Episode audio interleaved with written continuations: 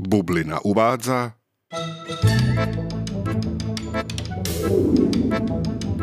Bývať či nebývať? To je otázka.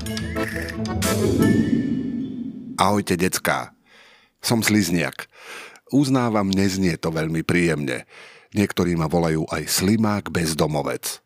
Nemám totiž ulitu. Žijem v záhradách a ľudia ma považujú za škodcu, lebo mi chutí takmer všetko, čo pestujú. Nerozumiem, prečo sa nado mnou tak vzrušujú, keď oni páchajú tej škody oveľa viac. Vezmite si už len tú veľkosť zemskej plochy, ktorú sú schopní zastavať svojimi príbytkami. Nemať dom nie je len vec evolúcie a verte mi, je to naozaj dlhý tisícročný vývoj, ale aj názoru. Chápem, ak má niekto rodinu. Ale čo zástancovia single bývania – No uznajte, majú byť len pre seba. Celý deň niekde behajú a potom tam prídu len prespať. To je komfort, ktorý v dnešnej ekologickej kríze nemá obdoby. Už na svojich príbuzných slimákoch záhradných si všímam, ako v ulite zleniveli. Cez deň sa plazia po vonku, stretnú sa s ostatnými mekýšmi, ulitníkmi, obhryzú nejaký zelený list a potom zalezú domov do tepla ale aspoň žijú v súlade s prírodou. Čo sa o ľuďoch teda nedá povedať. Z vidieka sa stiahujú do miest. Mnohí z nich žijú vo vilách a veľkých haciendách s bazénmi a altánkami. Iní zase bývajú v panelákoch. Paneláky sú vlastne budovy, kde sú byty postavené na seba do výšky. Architekti tak šetria priestor. Ale pre mňa by to nebolo. Už len z tej predstavy, že by som mal susedov slizniakov, je mi zle. Počúvať ich plazenie, mľaskanie pri a stále mať strach, že ma pozorujú svojimi rožkami. To by som nezvládol. Keď sa postaví viac panelákov vedľa seba, vzniká sídlisko. Najväčšie ľudské sídlisko na Slovensku je Petržalka v Bratislave. Dokonca patrí medzi najhustejšie osídlené oblasti v strednej Európe. Ľudia tam žijú vyslovene na jednej kope. A keď si predstavím, aká vysoká je pravdepodobnosť, že ma prišliapne jeden z tých tisícov ľudí pri rannej ceste do práce.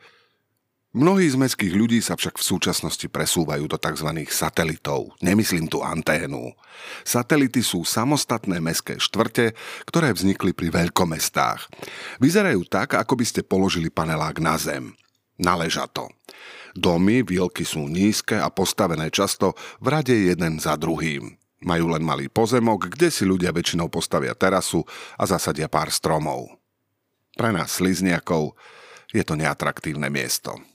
Vynaliezavejší ľudia sa pri spôsobe bývania inšpirujú zvieratami. Napríklad opicami.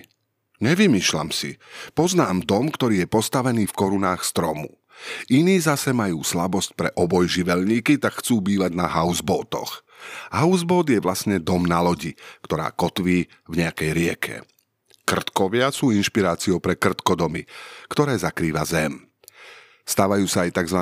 pasívne domy, čo neznamená, že sa dom nehýbe, ale že sa o seba postará sám. Napríklad tým, že využíva solárne panely, energiu zo slnečného žiarenia na ohrev vody. Ešte zábavnejšie sú modulové domčeky – Fungujú ako stavebnica. Domček podľa svojich predstav si môžete poskladať ako chcete. Ale najviac sa mi páči OPOT. Domček, ktorý vymyslel architekt James Law z Hongkongu. Napadlo mu, že by sa dalo bývať v betónovom potrubí. Rúra má rozlohu len 10 metrov štvorcových, ale je v nej všetko, čo potrebujete. Keby som bol človek, určite to skúsim ale viete si predstaviť slizniaka vlečúceho za sebou betónové potrubie? Dodnes nechápem, prečo sa ľudia neinšpirujú mnou.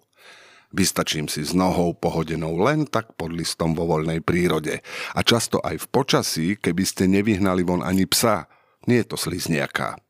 Každý deň si musím nájsť nové miesto na spanie a postarať sa o to, aby som prežil. Keď sa nad tým hlbšie zamyslíte, musíte uznať, že nie som hociaký mekýš. Pre bublinu napísala Teresa Oľhová, prečítal Braňo Bezák.